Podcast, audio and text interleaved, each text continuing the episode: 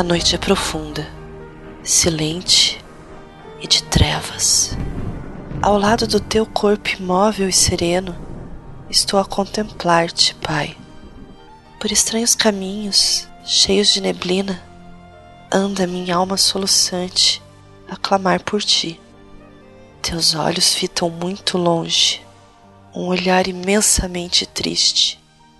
A chama dos círios dança sem cessar em tuas pupilas mortas, tentando desviar tua mirada de um ponto fixo na eternidade. Círio recôndito, arde meu coração e se consome, a longos espinhos aguçados, esgarçando meus nervos sensíveis.